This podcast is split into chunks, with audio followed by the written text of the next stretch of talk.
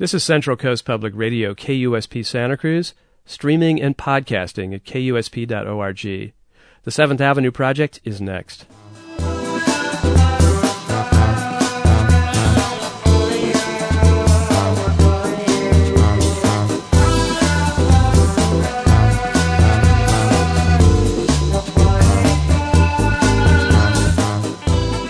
Greetings and welcome to the 7th Avenue Project. I'm Robert Polly, and today on the show, Hitting Bottom.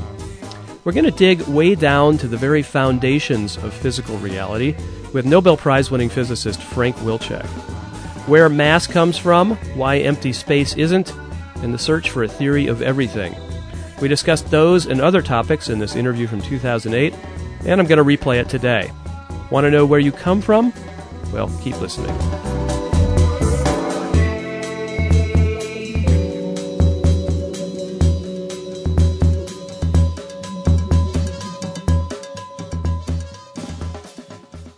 Okay, so coming up today, a conversation about the stuff the universe is made of.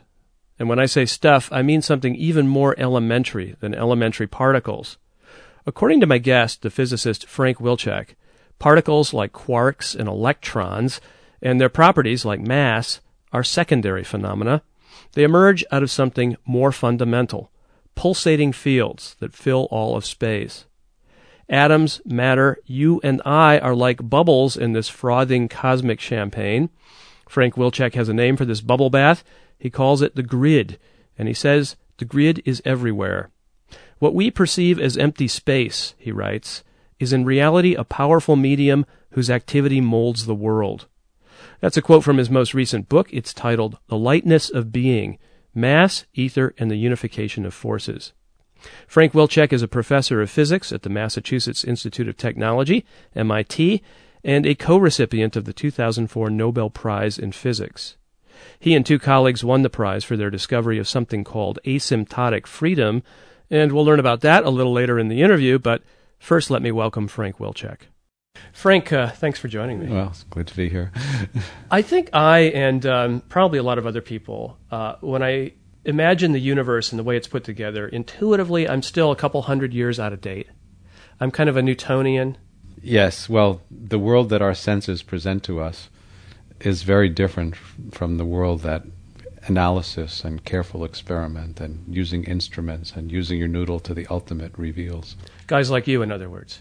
The picture that you give us. Well, the community I represent and the centuries of effort that have gone into elucidating what the world really is. Yeah. But the picture I have, which I think of as, you know, somewhat Newtonian, is that you have objects, bodies, things, and you have space. Empty space. You have stuff and you have a place for your stuff, to use George Carlin's phraseology. Right. In modern physics, it's very different. We see space, the thing we ordinarily perceive as nothing's there, emptiness, as a medium, every part of which is the same and every part of which kind of contains the whole universe in a microcosm. So it contains the quantum fields that can create and destroy all the particles, all the kinds of matter that exist. It contains material components. It even weighs something. That's what I call the grid.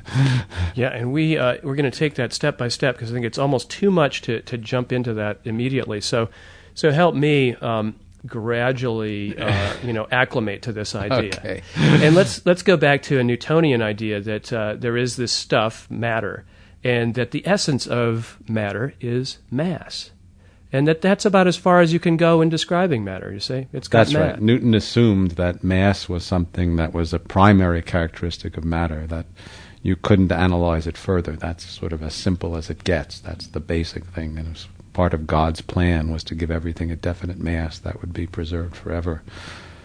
But now we know that even though that was a very fruitful idea and appeared to be extremely accurate for a couple of centuries, it's totally wrong. You got a Catholic education when you were young. Yes. Yeah?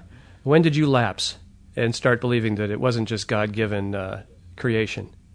I had a real crisis at the time of confirmation, which I guess was when I was 12 or 13, when I really studied things intensely.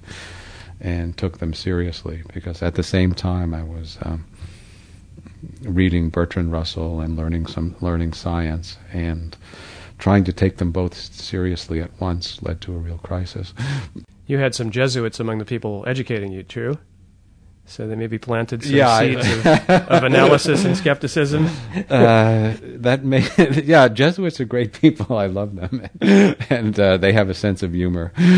And I'm not sure it's what they intended, but they certainly do make people think. But this idea then that Newton had, that mass is primary, that it's fundamental, certainly got its death blow when Einstein came along and said E equals mc squared.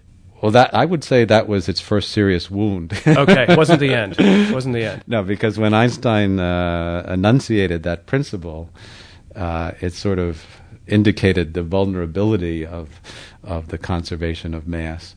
But at that time, in 1905, there were no real experimental indications for it.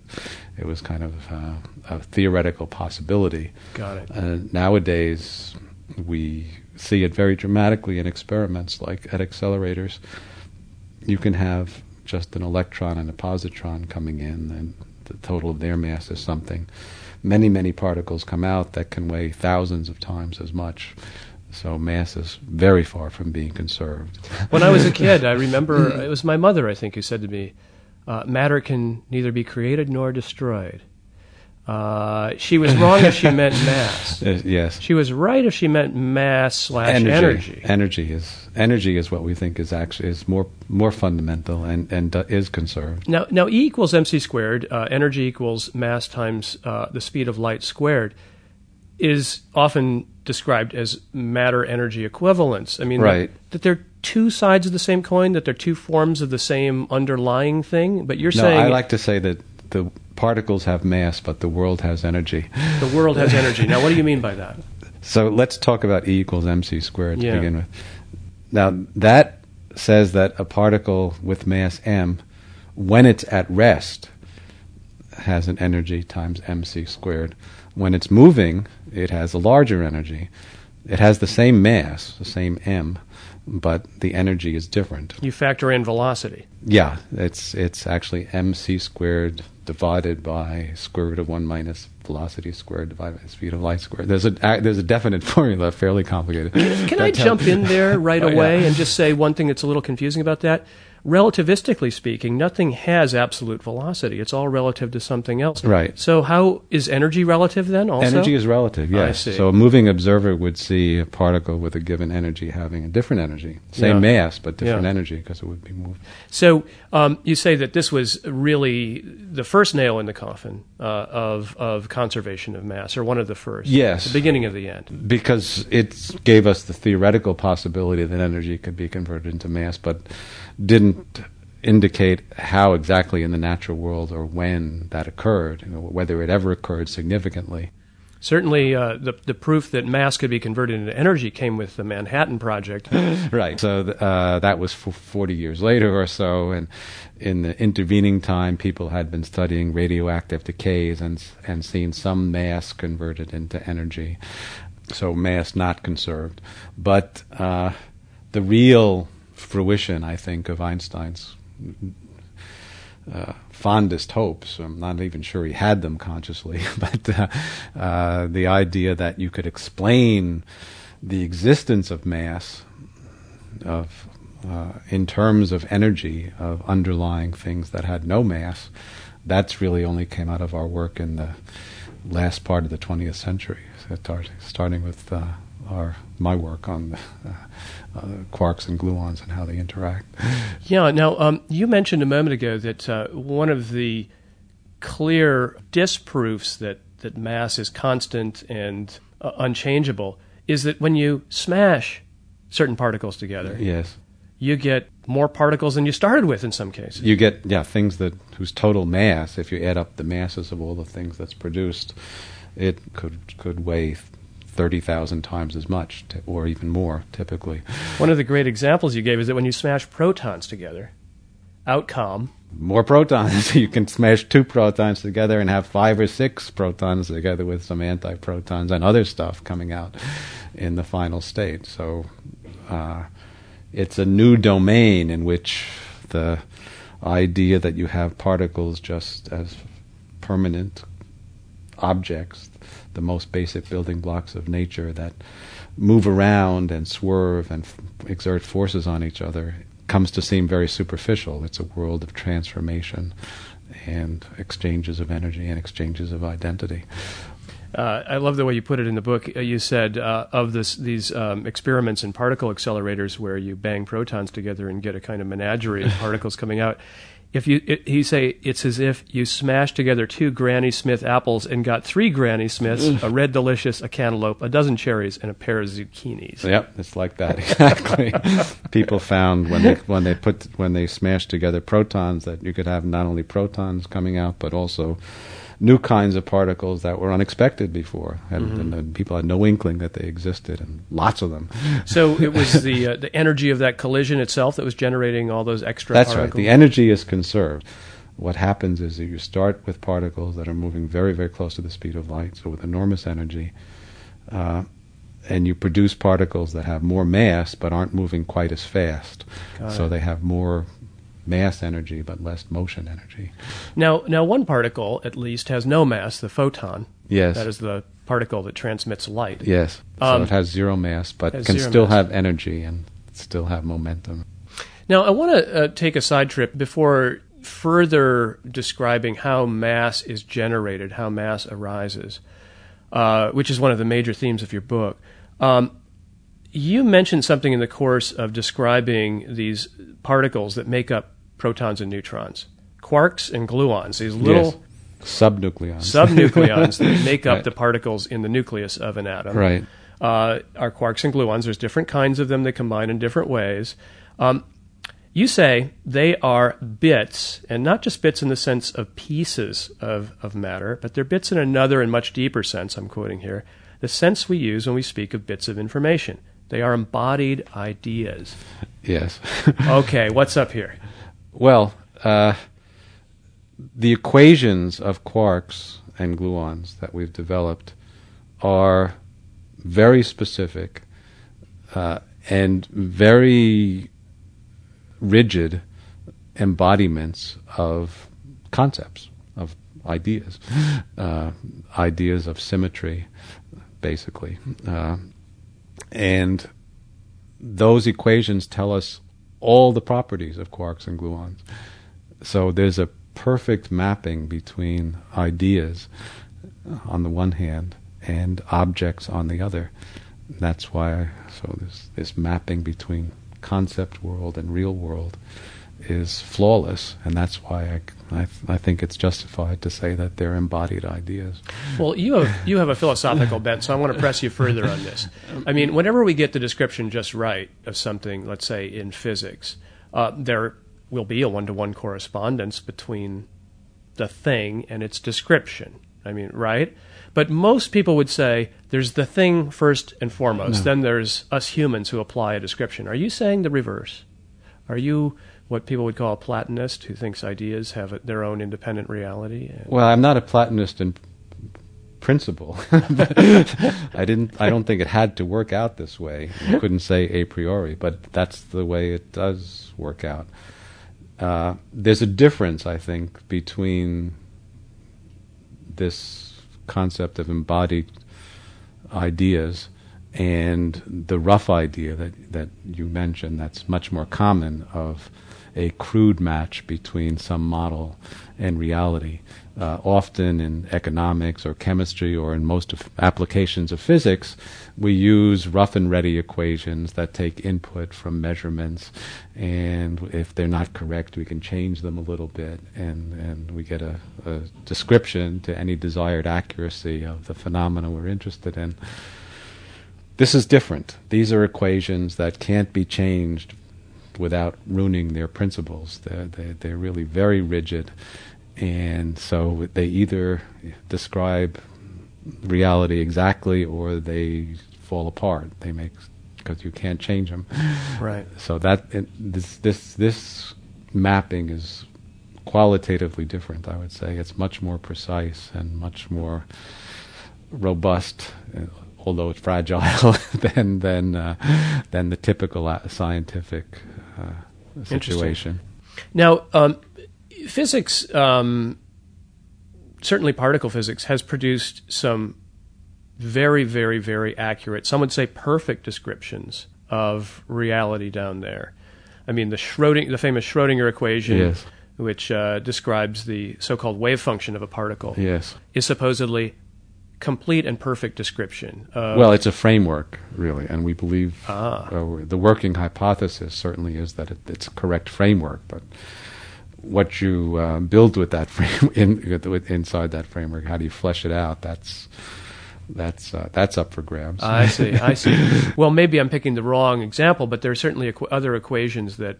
Well, these equations for quarks and gluons. Equations for quarks and gluons, and also the equations of quantum electrodynamics have a certain perfection and closure, and yes. Coincidentally, named QED. QED. That's right. So in those cases, you're saying that when the description is perfect, when it maps one to one, when it says everything you can know about something, yes, and it says it exactly right, do you start to believe it has a kind of separate reality as an idea, that the thing itself is an expression of an idea? Yeah, I think that means you've hit bottom and you can't go any deeper. So you have a complete conceptual universe, yeah, that maps one-to-one and uniquely onto the real world. One reason I'm curious about this is I have met physicists who are Platonists. I mean, Roger Penrose is a Platonist. Uh-huh. He says so. That he's not sure how ideas have a reality, but they really do seem to have a reality, and mathematical concepts seem to have more reality than just some figment of our imagination. And that they're not less real in their own regard than the objects we bump into in the world. Where do you stand on that? Well, I guess I'm not entirely comfortable with that level of abstraction. But, yeah. But I love the idea that you can have equations that have enough structure and enough perfection that changing them in any way makes them worse or inconsistent on the one hand, and on the other hand, definite ways of mapping the action of those equations onto reality. And if they work, even approximately, and can't be changed, that means that they're capturing reality. So it's telling us something very deep about what reality is, that its workings are essentially mathematical, essentially conceptual. Now, there's some people out there now who think an even more fundamental way to describe things is using computing models, models of information processing. Yes.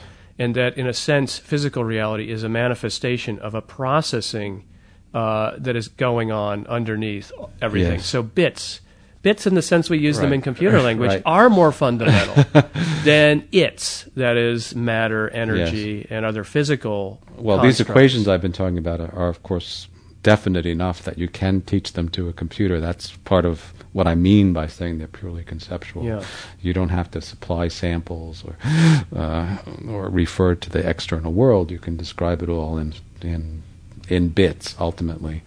The qualification, I would say, however, that is very important, is that the concepts that seem to be natural in describing the world include notions like space and time that are continuous, and wave functions and things that, yes, they can be mapped into zeros and ones and taught to a computer, but it's not a particularly natural or informative mapping.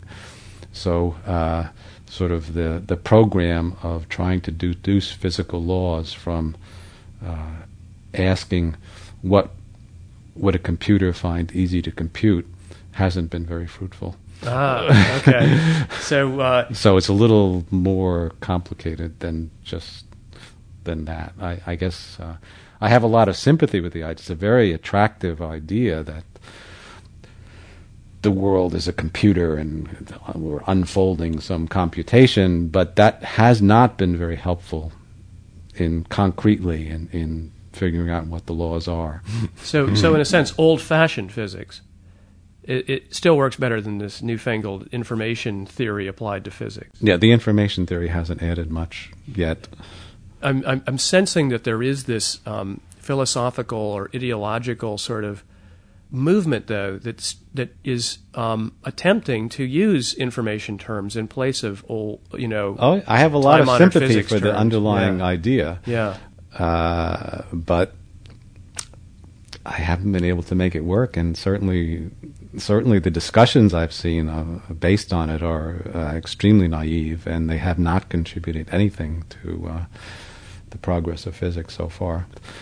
One thing I will say is that it's not only a matter of principle that you can teach the equations to a computer, but to really solve the equations in a useful way in as rich and complex a theory as QCD, so as to actually compute things about protons, to build protons from the equations and figure out their mass and so forth. We're pushing the boundaries of computer technology. We're using the most powerful computers, novel architectures, novel kinds of parallel processing to do justice to reality.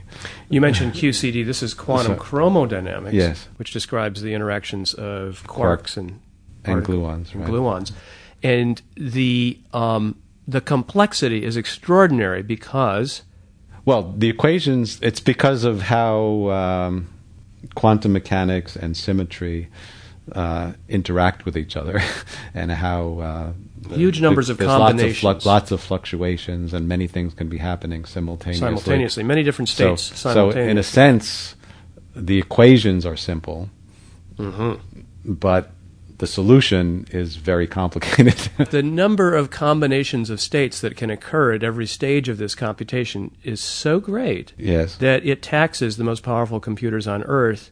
That's right. To compute just a few kinds of events.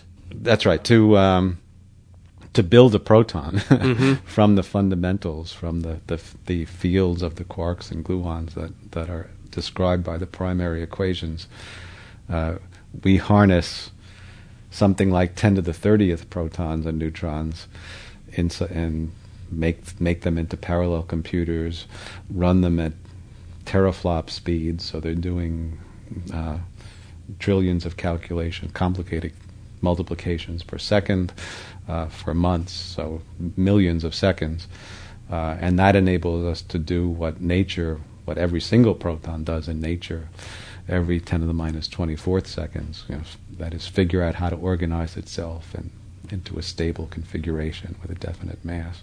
I like the way you put that. So we can... We harness 10^30 protons and neutrons, meaning the circuitry of the computer itself. Yes, right. All of those atoms inside the circuitry of the computer. Right. You need all those atoms working really hard just to figure out what one or two real atoms would do. That's right. And it takes a lot longer. So nature does it different. Yeah. Which is sort of relates to our discussion of, is nature a computer? If you want a computer to do the things that nature does, at least the way we know things at present, the computer has a hard time that can reproduce it, but it's not a particularly natural or simple way of mimicking nature.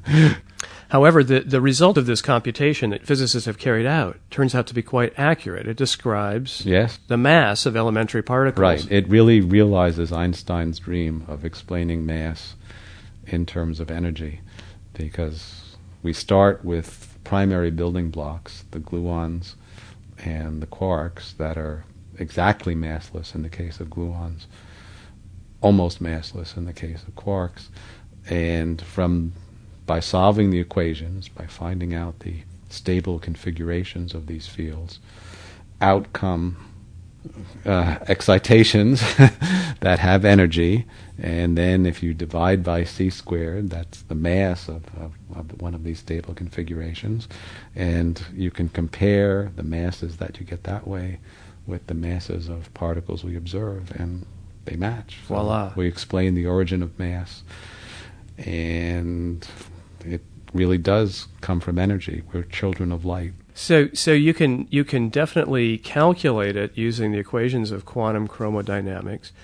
I'd like more of a qualitative description here, which you do give in your book, yes, about how mass, in the case of protons, arises. It's a pretty interesting story. It's a three-step story. It takes a little bit of patience. Let's walk through it in a simplified form, and it involves a discovery that you were involved in, and that's right. So got you part of that Nobel Prize. Yes. So that discovery is called asymptotic freedom. Nice name. And it has. Are you responsible for that? No, my friend Sidney Coleman is responsible for the name.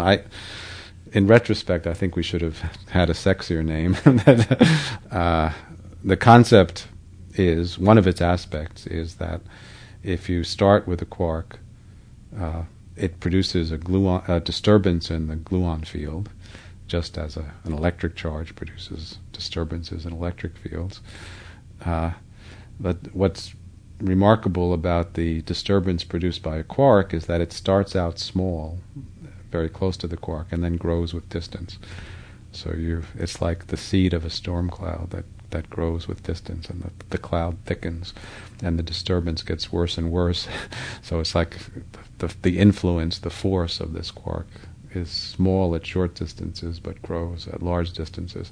Unlike gravity, which is the opposite, weaker with other distance. Force. So we have this cloud that's growing of disturbance, and energy is associated with that. So you're building up energy in this disturbance. If you have an isolated quark. If you have an isolated quark, right. And in fact, if you had a completely isolated quark, we calculate that the disturbance would grow and grow and cost an infinite amount of energy. Nature doesn't have an infinite amount of energy available. So that's an explanation of why we never see individual quarks. It would be infinite because the farther you get away, as you approach infinity, as you get to infinity, the more disturbed the disturbance fields are, would be infinite. The more disturbed the fields are, and that costs energy. So I have an image of almost like a hurricane. In the center, it's maybe quiet. As you get farther away, exactly right, it's crazier and more disturbed. Exactly, the thing is whirling around. Yeah. So nature can't abide an isolated quark. The way you can, however, deal with a quark that's suddenly injected into the world is to also have a nearby anti-quark with the opposite color charge. So then the disturbances in the fields are kind of in the opposite sense, and they can cancel each other. Now, we hear, those of us who have watched Star Trek or pay attention to physics at all, that when matter and antimatter, when a particle and its antimatter counterpart, like a positron and an electron, come together, they annihilate each other, and you get a lot of energy. Yes. You're talking about a quark and an anti-quark. Right. Don't they annihilate each other? Well, they could annihilate each other if they come together. But if they're orbiting around each other, if there's some angular momentum, or if they're different kinds of quarks, like an up quark and an anti-down quark, they can have the opposite color without actually being precisely the anti-particles of each other. Got it. So those won't annihilate. So you have to bring in an anti-quark to cancel off this disturbance, which otherwise would cost an infinite amount of energy. So to get the minimum energy disturbance, you would put them right on top of each other. And so that might seem to be the most economical way of accommodating quarks and anti-quarks. However, that's not the case in quantum mechanics, because in quantum mechanics, there's an uncertainty principle. The particles are not really point-like objects of the Newtonian universe. They're wavicles. They have a wave character. And if you try to force them into too definite a position, put one on top of the other, that's something the wave doesn't want to do. It doesn't want to get squeezed. And that costs a lot of energy, too. This is what we call quantum mechanical localization energy. So that's a countervailing influence or force. So you have canceling the gluon fields, canceling the disturbance wants you to put the quark and anti-quark right on top of each other, but quantum mechanics says no, that's costly. Mm-hmm. So you have two things fighting it out. Mm-hmm. Mm-hmm. And there has to be a compromise. And there are different ways of making the compromise. You can make them orbit in different ways. You can do things. But each of them has some finite energy associated with it. And so there are different compromises with different energies.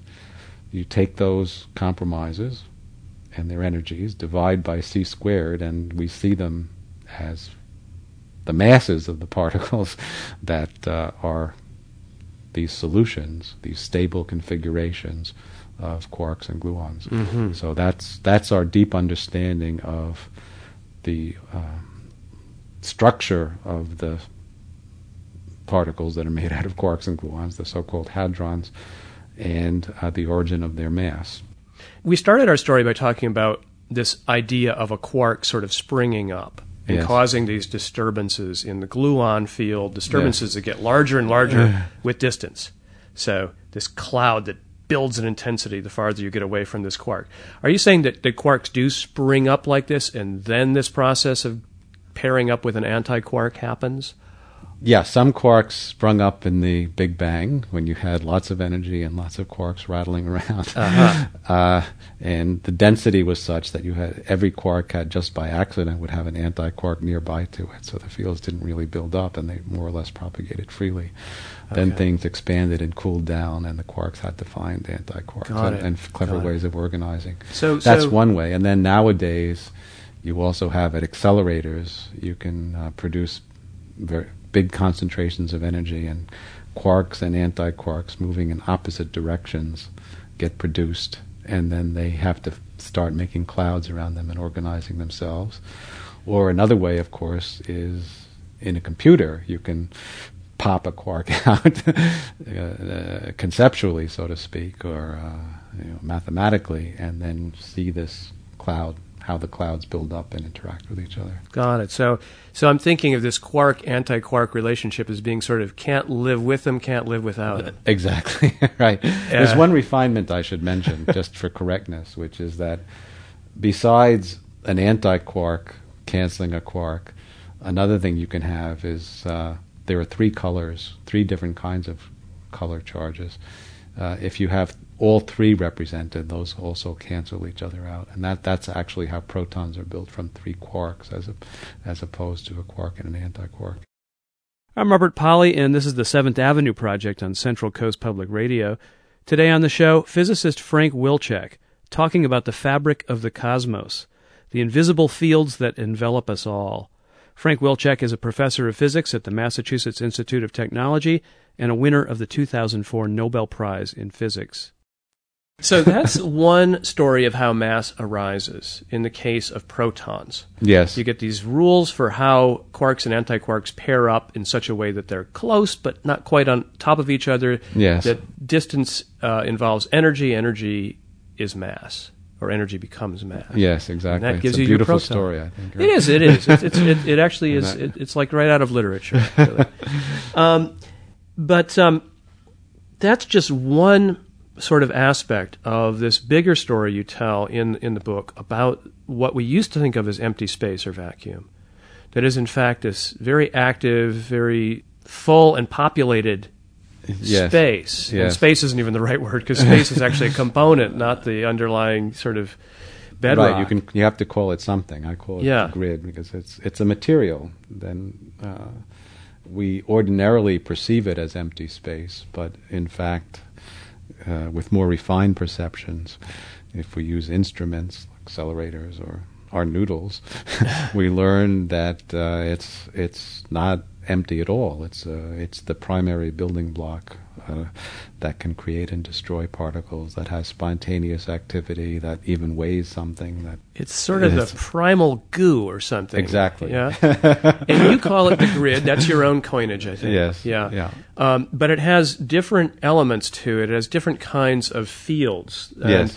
I'd like you just to walk us through this. First of all, tell us what a field is, and then tell us what these components of the grid, this sort of ocean we all swim in. Right. So the laws of physics, of modern physics, are formulated in terms of fields, which are entities that fill all space and exist for all time. So familiar examples perhaps are electric fields that tell you how charges will move. If you put them down at this point in space or that point in space, they'll feel a force which is proportional to the electric field at that point. And this force is just sort of there. It's just there, right? It's just there. Not only that, but so in the 19th century, the great development of 19th century physics, I think, was that these fields, which were first introduced as kind of a mathematical convenience in describing forces on particles, took on a life of their own. When Maxwell perfected the laws of electricity and magnetism, sort of removing an inconsistency when he tried to put them all together, he introduced an effect that changing electric fields can produce magnetic fields. Which is how we generate electricity, moving a magnet through an electric field. Exactly, it's the basis of a lot of technology. Yeah. But then when you put those two ideas together, you can have changing electric fields that are producing changing magnetic fields, which then produce changing electric fields, and the whole thing takes on a life of its own and can propagate as a self-renewing disturbance. And Maxwell calculated that these disturbances, these new kinds of fields taking on a life of their own, would propagate at the speed of light, and he proposed that that is light. And to this day, that's our best understanding of what light is. It's changing electric and magnetic fields, and it's a disturbance in those fields. It's a disturbance in those fields, right?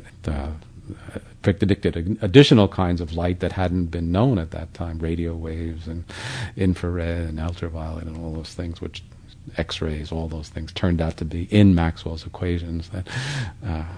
And then in our experience in the 20th century, we vastly generalized that, so that with the way we deeply understand all the different fundamental particles is that they're kind of disturbances in underlying fields, that it's really the fields that are primary, these space-filling entities that that really gets to the bottom of things, and the particles we sense, and that were sort of the primary objects in the old Newtonian physics, now are seen as epiphenomena, as disturbances in the more primary underlying fields. Mm-hmm, mm-hmm. So that's one big aspect of the grid. And I'm trying to think of a good sort of real tangible metaphor for that. I mean, I referred earlier to these fields as the ocean we all swim in, or they're the putting green that we putt on. You know? Yes, but they're a little bit different because in space, ordinarily, they're fluctuating. Mm-hmm. They have spontaneous activity. These mm-hmm. we call virtual particles or quantum fluctuations, but their average is zero. Mm-hmm. So they're very active, but their average value is zero. However, there are and in that sense, they're not materials. They're not stable materials. They're this fluctuating stuff, this seething activity. But they're also materials. Mm-hmm. We've discovered one that's not as famous as it should be. It's really profound. Is something that doesn't even have a name usually, but I just call it QQ bar. Sort of in the spirit of the Borg, or something. Because it's a quite literally space-filling material. Physicists technically would call it sigma mesons. Sigma mesons filling all space that we sense through its influence on how other particles move. It changes their properties, and not only that, but this material supports disturbances, supports waves that we can sense quite concretely as a new kind of concentration of energy, a new kind of particle. Those are pi mesons, very, very common particles that you produce at accelerators, and are very important in understanding atomic nuclei. So we're embedded in this medium, very, very reminiscent of the old ether, which is what I was going to ask you about. Except not for light, but for pi mesons. Right.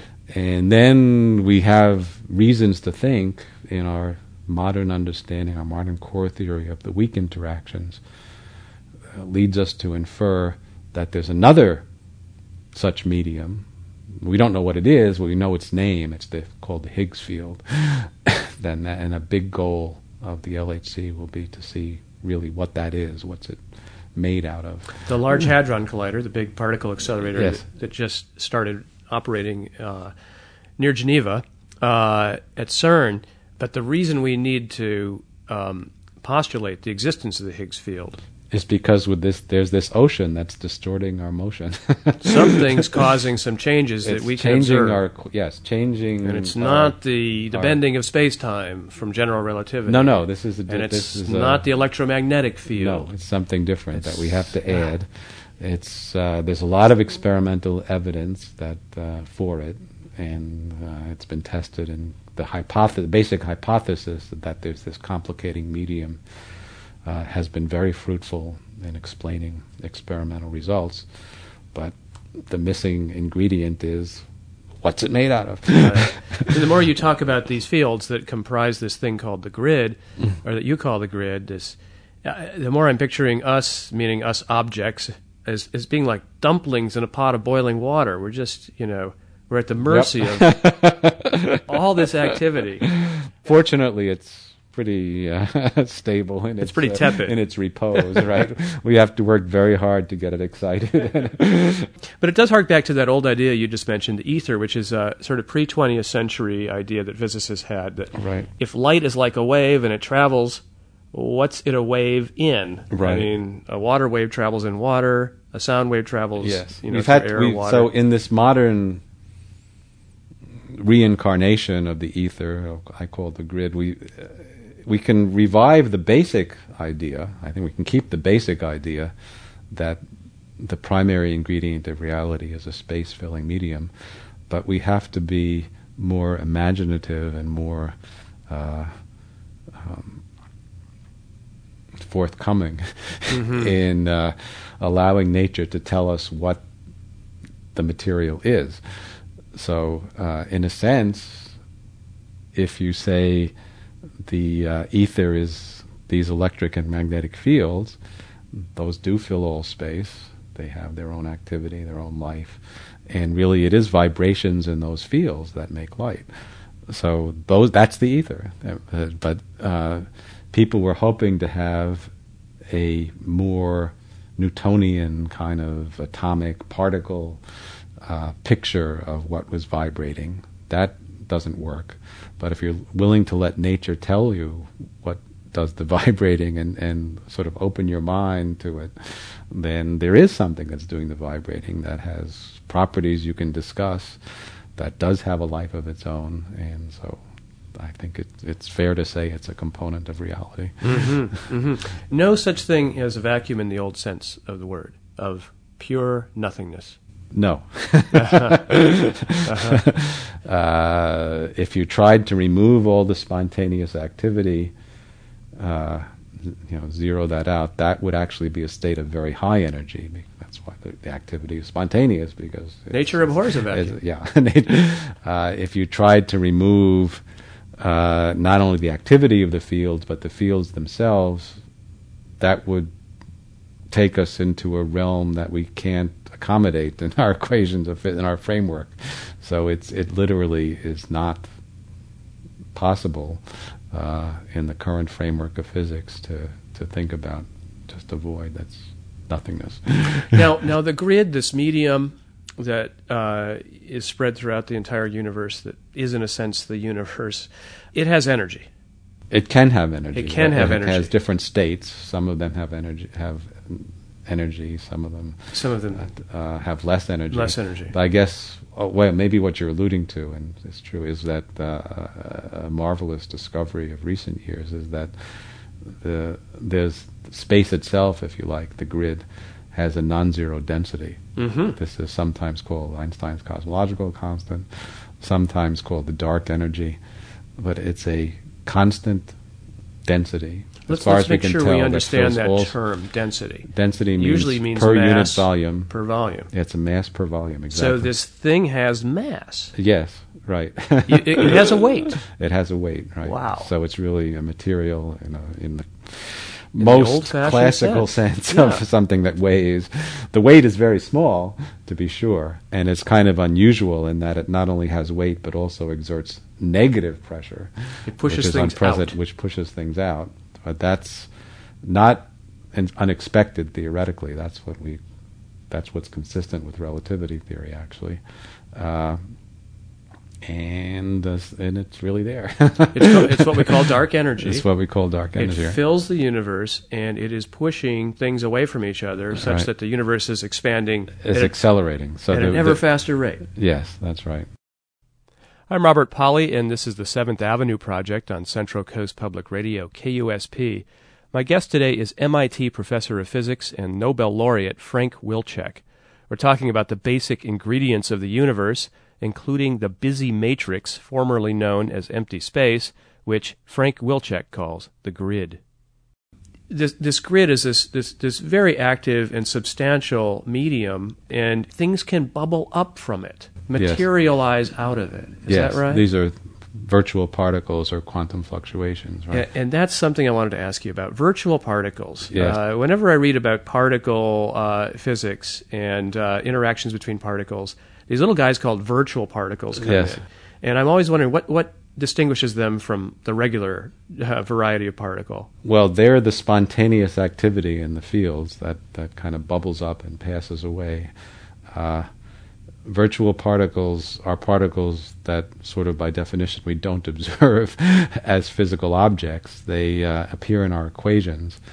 But in the equations, what it is that you have a particle typically accompanied by its antiparticle being spontaneously created, moving away from each other for a very short time, and then they don't get very far, and then they come together and annihilate again.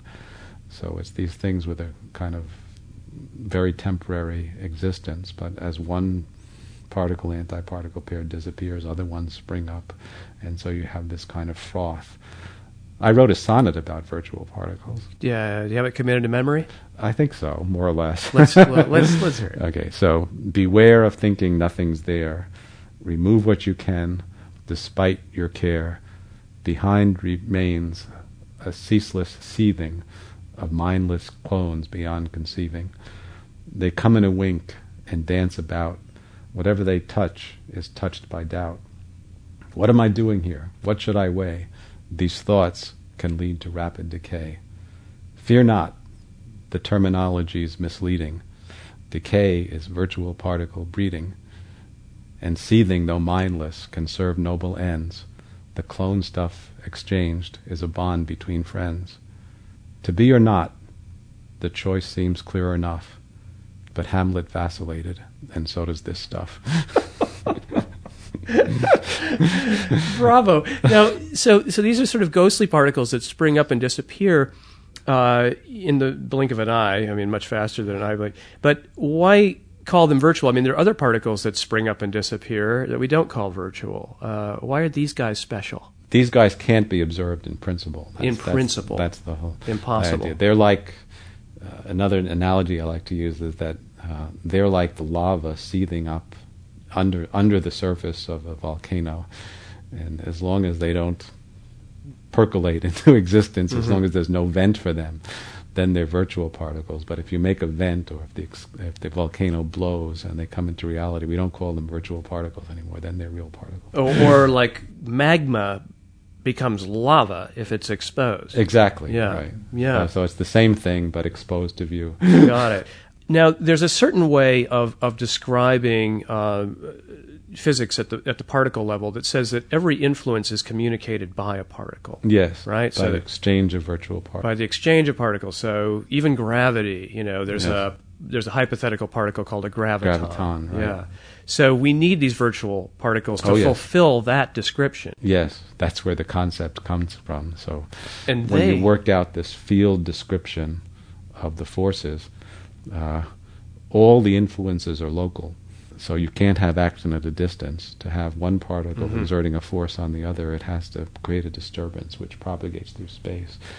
And those are the virtual particles. And the virtual particles are the way, in a way, that the grid speaks to things. Absolutely. It's through these virtual particles, through this spontaneous activity, that in tapping into that particles feel forces, and then that's our deepest understanding of what the primary forces are. So exchange of virtual photons gives the electric and magnetic forces. Exchange of gravitons gives the gravitational force. Exchange of gluons gives the strong force, and so on. You end your book by talking, of course, about one of the greatest dreams of physics, the unified theory. Yes. A theory that brings everything together into, I think, a reasonably simple set of equations. Yeah, simpler. I mean, simpler in a very special sense, simpler in concept. If you ask how many moving parts they have, it's more. So just sometimes we have to introduce additional particles to make patterns. So there's a better pattern, there's more coherence, and in that sense they're simpler. But in the sense of if you count particles, say, they look more complicated. It's like Mozart when the Emperor's criticism that there were too many notes. But the point is that the notes are all there for a purpose, and when it all fits together and is perfect in its way, it's not a valid objection to say that there are too many notes or too many particles. Way back when, zoologists or botanists used to spend their time endlessly cataloging species. Yes. And they'd make longer and longer lists. Right. Along comes Darwin and says, okay, that's great, but I can give you something much simpler. Random variation and natural selection can produce all of these beasts and all of these plants. Yes. And that's what you physicists are working toward. Yes, in a sense, of course. But the driving principle for us is not, of course, natural selection or evolution, but symmetry. We try to make the equations have very coherent patterns. So it's in a sense, it's like we have a puzzle of which we filled in many pieces, but then we see that there are little holes, and so we guess. If we've assembled the puzzle correctly, and that these holes are something real, and we predict that they're going to be filled in. Yeah. And you think we're getting there? I think we're about to make a giant step, right? I think we have beautiful ideas that are really ripe for another big step in achieving a unification. And the LHC is just the tool we've been waiting for to see if those ideas are correct. Now, interestingly, when we talk about unification, I don't think the phrase string theory is anywhere to be found in your book. Well, it is there. Is it there? It's in the glossary. It's in the glossary. It's not in the index. It's mentioned here and there, right? Yeah, but it doesn't come up very often. No, it doesn't. Does that mean that you're one of those folks who doesn't think we need string theory for unification? Well, we may need it eventually, but I wanted to start from the phenomena and proceed in the spirit of Newtonian conservatism, not multiplying hypotheses, or Occam's razor, if you like, trying to do with the minimal hypotheses that enable you to explain things and make concrete predictions about what comes next. String theory is a valiant attempt to take a huge leap on the basis of some perceived necessity to have mathematical consistency in the quantum theory of gravity, and deduce from that the phenomena. But that's proved to be a very, very difficult enterprise, and so far hasn't been as fruitful, I don't think, in terms of making concrete predictions for what's going to happen next, as this more empirical / aesthetic approach of trying to complete the patterns that are in the data as revealed. So that's what I've emphasized. That's the kind of physics I like. I mean, I like simple theories that explain a lot, and string theory is kind of the opposite. And the simplicity that's embedded in the ideas that you're that you favor right now, the central organizing principle is symmetry. Symmetry, definitely. Symmetry. Yes. That we might have a model. Let me just take my very, very clumsy stab at this. We might have a model that is unified, and simply by rotating certain aspects of it, you give rise to this particle, or this kind of interaction, yes, or that kind of interaction. And if it gets complete enough, and I tend to be visual, so I'm thinking of a giant snowflake, you know. Exactly. And, yes. Yeah, and that's a good analogy. And right. that as you rotate the snowflakes, you can see from one angle, oh, that produces a quark, a certain kind of quark, or that produces a certain kind of graviton. Right, but it's really the same thing rotated. That's a very good analogy. And what we like is a system of equations that's symmetric enough that you can transform them in such a way that what used to be an electron becomes a quark, or becomes a photon, or becomes anything, mm-hmm. so that by looking at the same equations in different ways, all the different kinds of matter and all the different kinds of interactions can be seen as different aspects of the same thing. That's the modern embodiment of the vision of unification, mm-hmm. that we're making big strides towards. I think we're about to make big strides. We're about to get experimental confirmation of ideas that are a big stride in that direction. Mm. Going back to one of the dominant themes in your book, that is this medium in which we all reside, that envelops all of us, that you call the grid, what we used to think of as empty space. There's a paragraph in your book I'd like you to read about that. Okay. Looking down on the valley of everyday reality, we perceive much more than before. Beneath the familiar, sober appearances of enduring matter and empty space, our minds envision the dance of intricate patterns within a pervasive, ever-present, effervescent medium. We perceive that mass, the very quality that renders matter sluggish and controllable, derives from the energy of quarks and gluons ever moving at the speed of light, compelled to huddle together to shield one another from the buffeting of that medium. Our substance is the hum of a strange music, a mathematical music more precise and more complex than a Bach fugue, the music of the grid. Frank, thank you. Thank you. Frank Wilczek is Herman Feshbach Professor of Physics at MIT. His latest book is called The Lightness of Being: Mass, Ether, and the Unification of Forces. This has been the 7th Avenue Project. I'm Robert Polly. I'm here every Sunday, noon to 1. Brett Taylor and the Latin Quarter are just ahead, so keep your dial tuned to KUSP.